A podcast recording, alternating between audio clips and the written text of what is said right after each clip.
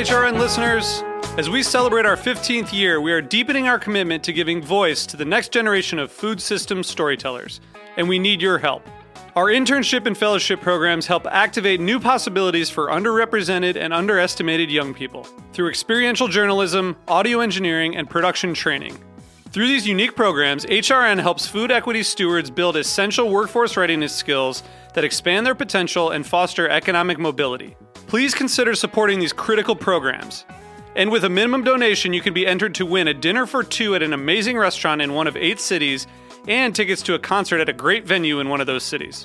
We have incredible partners across the country who have donated, as they also share our passion for helping to educate the next generation of food systems storytellers. Check out heritageradionetwork.org slash 15 to donate and enter to win today. That's heritageradionetwork.org slash 15 to donate and enter to win today. And make sure you donate before March 31st. Thank you. This episode is brought to you by Big Green Egg, the world's largest producer of ceramic charcoal grills, and also by Springer Mountain Farms, over 300 family farms raising birds in Georgia's Blue Ridge Mountains. Learn more at biggreenegg.com and springermountainfarms.com. Oh, Welcome wow. back to The Heritage mic Radio sounds nice. Network. Thank you for having us. Thank you Okay, to my guests for the uh, song sound check. We haven't had one of those all day. We are broadcasting live from Georgia. the Charleston Wine and Food Festival in Charleston, South Carolina. This is our third and final day of live broadcasts, and we've been so happy to be here with you all weekend, broadcasting from the teepees in the Culinary Village. I want to give a big shout out to our sponsors, Springer Mountain Farms and Big Green Egg. Yeah. Crowd's getting rowdy. This is good. We're glad to have you all here. Thank you. I'm really pleased to introduce two very special guests now. I have with me Matthew Raiford, the chef farmer, and Jovan Sage, resident alchemist of the Farmer and the Larder. Welcome, Matthew and Jovan. Great. Thank, Thank you for having Thank us. you for having us. Thanks for being here. So, Jovan Sage has one of the best job titles in the business. She, as the resident alchemist, pickler, fermenter, and jam maker at the Farmer and the Larder in Brunswick, Yeah. Georgia. She has a lot of fans in the house. She owns the restaurant along with Matthew Raiford. Matthew is a classically trained CIA chef who has returned to Brunswick and is now a sixth generation farmer on his family's land at Gilliard Farms. Um, so I would love to start out with you just telling a little bit of the backstory, how you went back to farming and started up the Farmer and the Larder. Oh wow. Um, which part do you want first? Begin at the Farmer and Larder beginning. or the ben- begin at the beginning? Well, uh, I had this conversation a while back. Um, for years, my um, grandmother, my mother, and my aunt, when we'd sit down and have these conversations about this family land that we have, they would always go, "So, what are we gonna do with all this land?" And I was like, "Y'all ought to go back to farming because that's what y'all know how to do." um, and uh, that went on for some years. And in 2010, um, my sister and I were at a family reunion. We hadn't seen anybody in like 20 years because I promised myself I wouldn't even come back to the South for real. And so uh, we're sitting down, and my grandmother looks at my sister and I and goes, So, baby, mm, we got all this land right here. What we gonna do? And I was like, Nana, I think we should go back to farming. And, baby, did you say we? And I said, Yes, ma'am. No, no, did you say we? And I said, Yes, ma'am. I said we. Okay. They reached underneath the table and gift deeded my sister and I 28 acres.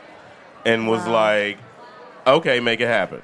Wow. So that was kind of like the start of that, like, oh goodness, I just tied myself in, like, to possibly coming back. So um, I, uh, at the time, I was the executive chef for Hope Catering Company, which is the premier catering company at the House of Representatives in Washington, D.C.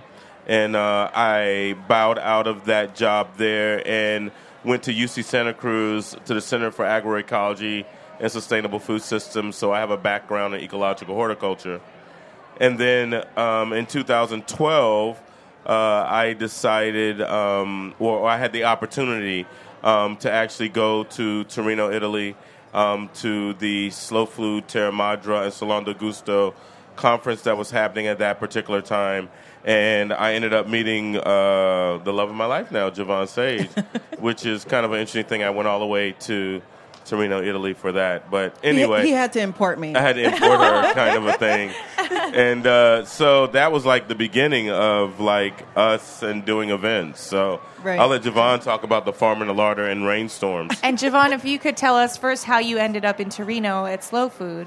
Yes. Um, well, I actually used to be the director of network engagement for Slow Food USA. Um, so I worked with the mothership, um, and my job was to run around the country and the globe, working with local chapters across everywhere. So, you know, I've had a chance to go to Italy a, a few times, Amsterdam, and, and everywhere else in between. Um, and, you know, for me, I lived in New York City for seven years. I was doing a lot of food justice work in addition to running um, cafes and gourmet markets. So for me, you know, going and doing that kind of food and farming advocacy on a global scale was just too delicious to pass up. Wow. So, if you could tell us about the origin story of the farmer and the larder. Absolutely. Well, you know, I've done a lot of work for nonprofits, and one of the things I do is I help nonprofits kind of, you know, figure out what their vision for what they do. Like, what does that look like? How does it happen? You know, what are the dreams? What are the hopes? And what's the realities? And so, you know, I was, I think it was a day long, two days meeting um, that Matthew and I had over the phone. So he was down in Brunswick. I was up in my, my tiny room in Brooklyn, um, you know, sitting down and saying, okay, what is it that you love to do? What is it that I love to do? We love food. We love wine. We love, you know, having fun. We love educating. We love doing taste education. Um, so for him with the farmer and me, you know, I have my own business called Sage's Larder. We just kind of brought that together. We're like, the farmer and the larder it fits it works what are we going to do first and so what we did is we did a summer wine tasting um, on the farm You, you got to tell her about that summer wine tasting. so it was threatening rain, which often happens in the deep south, especially on our farm. We're subtropical. So we're zone 9A, um, which is as hot as it can be before you get to Florida. Um, and so we did the summer wine tasting. So we're thinking, you know, rosés, we're thinking Rieslings, we're just thinking like nice, fun, tasty things. Yeah, but there was a threat of rain, so we decided to rent a tent. You never know. And in the middle of this wine tasting, we had about 20 to 25 people out there. There was this sun shower. So the sun was just as bright as bright can be, and the rain just poured. So, really quick, did, are you familiar with like southern sun, sho- sun showers at all? I grew up in Maine, so unfortunately, I don't think I've ever experienced a southern Oh, sun okay, shower. so let's just let let's say so the sun is like as bright as it can possibly be, and then it's storming like thunderstorm, lightning, Yes, flash, yes. like all that is happening all at once, and it's only for about fifteen minutes. Yeah. but it's like torrential. Like you're like, oh my god. You know, you want to be Chicken Little right now. You know, the It's sky like is run for falling. cover? Yes, run for cover, kind Yeah. of a thing. So but yeah, instead, what happened is that people started kicking off, like the women started kicking off their heels, the men started kicking off their loafers, they started rolling up their pants, and they're like, "We know it's flooding, but guess what? We're only halfway through this wine tasting, so we're gonna ride it out with you." All right, this sounds like Woodstock. Oh yeah, oh, It yeah. was. It was like wine Woodstock in the South.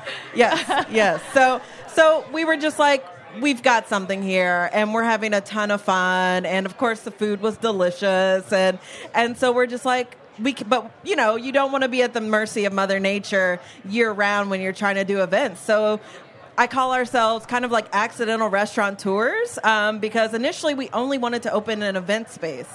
Um, and it kind of grew to where the first space we selected was too small. Everybody was like, You've already grown out of it and you haven't even started construction, to being like, Okay, we have this bigger space. So what do we do with that? Guess what? We do Sunday brunch. We do dinner. We do dinner parties. We have wine tastings. And so we just have fun with it. We also do culinary classes. So for us, it was just like it became this place to like play and to connect people to the things that we're passionate about when it comes to food and wine. How many nights a week are you doing dinner now? So we do dinner. Uh, well, actually, we do dinner three nights a week. Um, Thursdays is going to be our special thing. We're actually relaunching our Thursday dinners to being our at our table dinners. So one seating, one price, one menu, six thirty every Thursday, starting on. Um, uh, was it March 17th? March 16th. Is it 16th? Okay, awesome. Um, so yeah, so we're we're wanting to, you know, now that we've been open for the last 18 months, we're like, let's try some different things, things that we wanted to do at the beginning, but we weren't so sure that our town was ready for for tasting menus of, of that scale. Um, so we're we're relaunching that, and then we do dinners, um, regular dinners Friday and Saturday, and then Sunday brunch. And you mentioned that the food education that you do is just as important as the food that you're serving. Can you talk a little bit about why that is and how you go about educating people about the food in your restaurant? Absolutely. So for both of us, I mean, we met over food. Um, if anyone doesn't know what Terra Madre and Salone del Gusto is, but every two year, every two years, Slow Food puts on a huge international party. Um, about 200,000 people come through over five days. We're talking farmers from Africa, lardo producers from Italy, you know, folks who are like seventh, eighth, 10th generation charcuterie makers um, who are coming together to talk about this thing we call our food system. So, what does good, clean, and fair food mean to everybody? And how do we ensure that we're paying farmers fairly, that, you know, we're having delicious food, that we're promoting local heritage, heirloom varieties of both, you know, produce and animals? And what does that mean when you completely put that into a full system? Yeah. Yeah. And when we were talking earlier, we talked a little bit about what it means to buy and source sustainably for the events that you're doing, for the meals that you're serving. What does that mean for you in your community, in your hometown? Yeah, um, I mean, a lot of times, like when people get and start talking about local, I mean, for me, there's such thing as being uber local, which means like that just came from like 50 miles around your house, kind of a thing. Um, when we think about local, we've actually had to sit down and realize that local for us has to do with the locality of where we are. So we are exactly 29 miles from the Florida state line. I can get to Orlando, Florida faster than I can get to Atlanta from where I am. So when we think about our food And Charleston. and Charleston, yeah, we can even get to Charleston faster, which is where we are.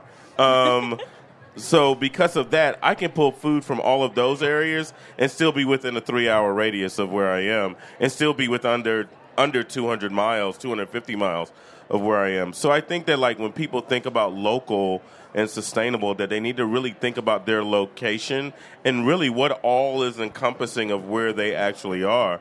I mean, we're also a port city, and so our food is indicative of of a port city. Uh, uh, restaurant um, per se, and, and our food is very much so that because um, Brunswick is like a is one of the original five ports that Washington set up. So we have food that we do everything from uh, well, and I digress. The Spaniards were the first ones to hit the Georgia coast um, prior, so we have Fort Frederica there. So we do Spanish tapas all the time. And I remember when we first opened, someone happened to say, "Well, why would you do Spanish food here?" And I was like, "Wait, wait. So historically, you know where we are?" They're like, "Yes." They were like, "But why would you do why would you do Spanish tapas?" I was like, "Historically, you know where we are. Like the Ossabaw hog that we have is because of the Spaniards." Right, and they're Spanish like goats. "Oh, Spanish goats, you know that, and so like we have those kinds of conversations, which actually gets people to start thinking about like food and like where things actually came from. Like why are we actually eating and have some of those breeds here? And from a seafood standpoint, I mean we're a port city. When I say we got some of the most amazing seafood that comes in, like I can get everything within. I can get everything. Yeah, and also Except the for, where you know- where we're located. We're in our restaurant is in historic downtown Brunswick, and so our restaurant, two blocks away from our restaurant, is the river. Is the river. Fifteen minutes away is the ocean. Right. So for us to not have fresh seafood It, would is- be it wouldn't make any sense. ridiculous. Right, and the and the boats pull up like one block from where where our restaurant sits. The dock is right there, so you know um, uh, Frank Owens from City Market. Like I can literally walk down there to his boats and go. Can I get those shrimp right there? Can I get that line caught sea trout that he just had? So I think that you know based on where we are is, is how our food is. I think if I was inland, that's what, what my food would be like also. Is you, the way that you're doing sourcing typical in Brunswick, or are you doing something differently? And if so, what advice would you have for your neighbors about how to get into some sourcing some ingredients more locally? I mean, I think the the exciting thing for us, you know, since we are, you know, we are farmers. Um, and we're also food and farming advocates. So I think we've also challenged our local restaurants to start sourcing more from farms. So, you know, but before I moved down there from Brooklyn, um, you know, I would look and, I, you know, kind of see what people's menus were. And people weren't really promoting the fact that they were getting food from local farmers. Well, guess what? I've lived there over two years now, and you know everyone's got an Instagram post saying, you know, XYZ farmer, this farmer, Yeah. this this fisherman, and so I think we've kind of like upped the level of people's consciousness around. Let's talk about this. This is something to celebrate. This is something to promote, and and it's how we keep jobs in our area. It's how we keep you know this this heritage of growing. Um, you know, if you think about and I was talking about this at a Fuller Bill of Fare earlier today. The Nat Fuller luncheon today was that you know you think about the South. The South is where agriculture really started to manifest in in the U.S. So when you think about American food, you're thinking about Southern food. You're thinking about Southern growing seasons. Um, in Brunswick, we can grow ten months out of the year, and here in Charleston, what is it, eight months out Eight of the months year? at least at a minimum. So yeah, so we Yeah. have these really great opportunities to to grow our own food and to promote that at every step of the way. and you know some of the heritage seeds that that are available right now that are that can grow in our very specific climates. So people always kind of ask us like, well, how come you don't grow this, and how come you don't have this on your menu? And I was like, well, one, it doesn't grow well for me, for me, um, and I'm not really in an area to actually do that. So we do Sea Island red peas because we're on a silty, sandy loam, very unfertile soil. But guess what? Sea Island red peas like growing in unfertile soil. So guess what I grow? So it's it's kind of like thinking about our food sources and what we can do with it, and then also taking that like all those other little things that happen, like middlins. You know what I'm saying? And like taking that and going saying, okay, I could make this with it, but let me kind of make it a little creamy, like a risotto. Mm. So we do a lot of that inside of our restaurant. And Matthew, you've been your family has had this land that you're farming now for six generations. That's something really special, and I was wondering if you could talk about the significance of being on that land and whether or not you're growing some of the kind of maybe some of the same heirloom crops that were once grown there, or if you're doing something different with that land than your ancestors were doing. Well, different, I cannot say that I'm doing at all. I, I might have started off thinking I was going to do do something different, but I haven't even come close to trying. Um, we uh, when we got when I had the chance to come back home, one of my first thought processes was that I was going to plant an orchard because you know a man plants an orchard not for himself but for his children or his children's children.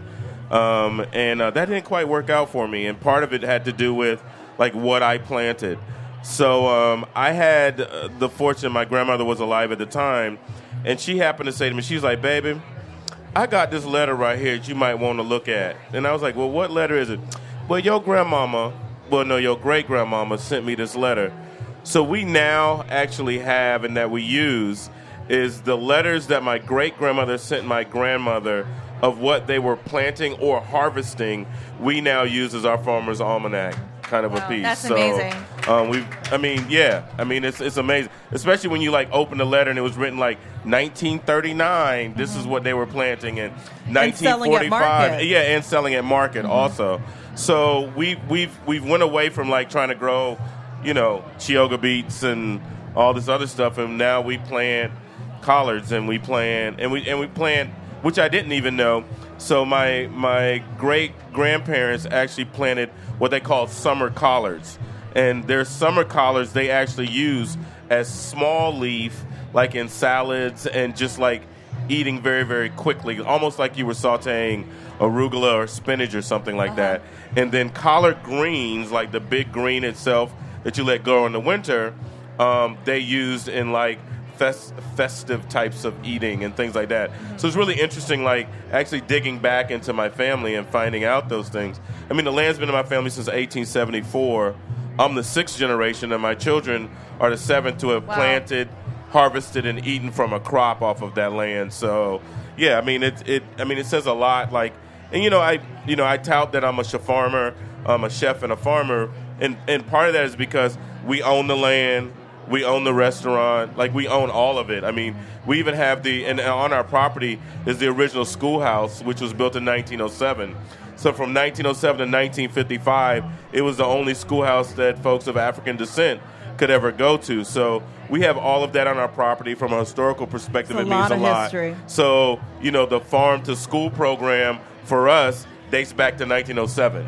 Wow. You know what I'm saying? so that's how we look at and, and, and ancestrally, like how I have to make sure that those things continue to happen within my lifetime, my children's lifetime, and their children's children. Mm-hmm.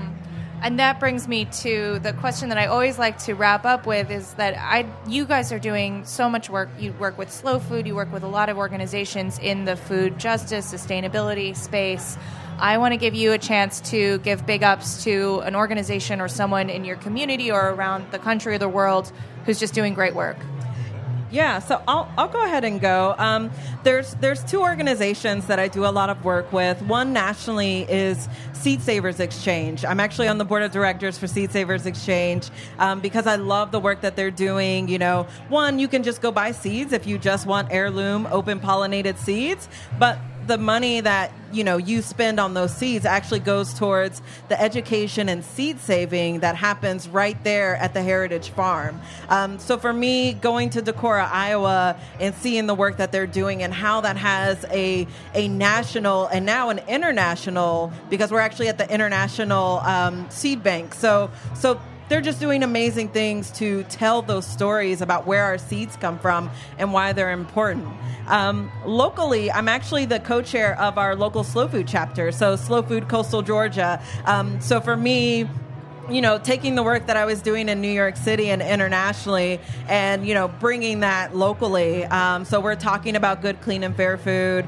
We're talking about garden programs in the school. We're talking about promoting farmers markets. So for me, that's something that's still close to my heart um, here in the South.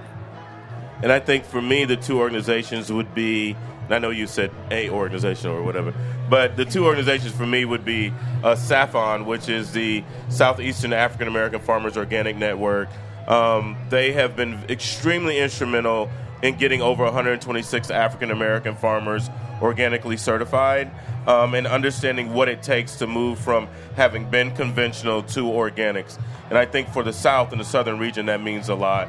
And from a national perspective, I'm on the board of directors for Chefs Collaborative, and uh, they have definitely started to guide that sustainability to like that next level for next generation to carry it forward.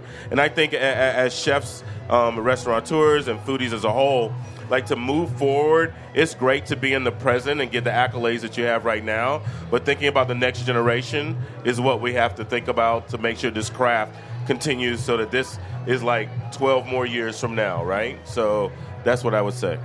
Thank you so much. I could talk to you both for hours, and I wish we could stay here longer. Can you tell our listeners where to find you online on social media so they can find out more about the farmer and the larder and about you both? Awesome. Well, you can find us online at farmerandlarder.com. Um, and you can also find us on Instagram. We're just Farmer Larder. Um, and Facebook, the same, Farmer Larder. So we, we try to make it super simple for folks. Um, but yeah, that's Farmer and Larder. It's F A R M E R A N D L A R D E R dot com. Thank you so much. It's been such a treat you. to talk Thank you. to Matthew Raiford and Jovan Sage, the farmer and the larder, everybody. Please check them out. Thank you both for joining Thank us. Thank you. Thank you. Thank you. Thanks again. We are Heritage Radio Network. We are a member supported nonprofit food radio station based in Bushwick, Brooklyn. want to give a shout out to our sponsors, Big Green Egg and Springer Yay. Mountain Farms Chicken. And uh, we are going to take a short break and we will be right back. Thanks for staying with us.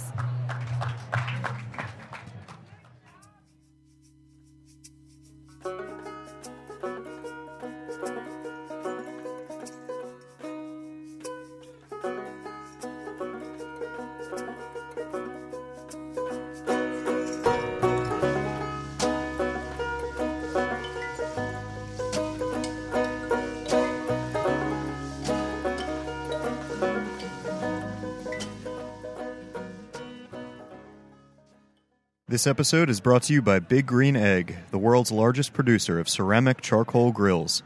In business since 1974, they've transformed ancient cooking vessels into modern day masterpieces. Today, they sell seven sizes of the egg, as well as hundreds of accessories designed to make your cooking fun, entertaining, and delicious. Often copied but never equaled, the Big Green Egg is the ultimate cooking experience. Learn more at biggreenegg.com. This episode is also brought to you by Springer Mountain Farms, over 300 family farmers raising birds in Georgia's Blue Ridge Mountains. Many of them are second and even third generation. They're committed to doing things the right way. Springer was one of the first poultry companies to forego the use of antibiotics, and they've embraced other humane practices too. In fact, they were the first poultry company to earn the American Humane Association seal of approval. Learn more at springermountainfarms.com.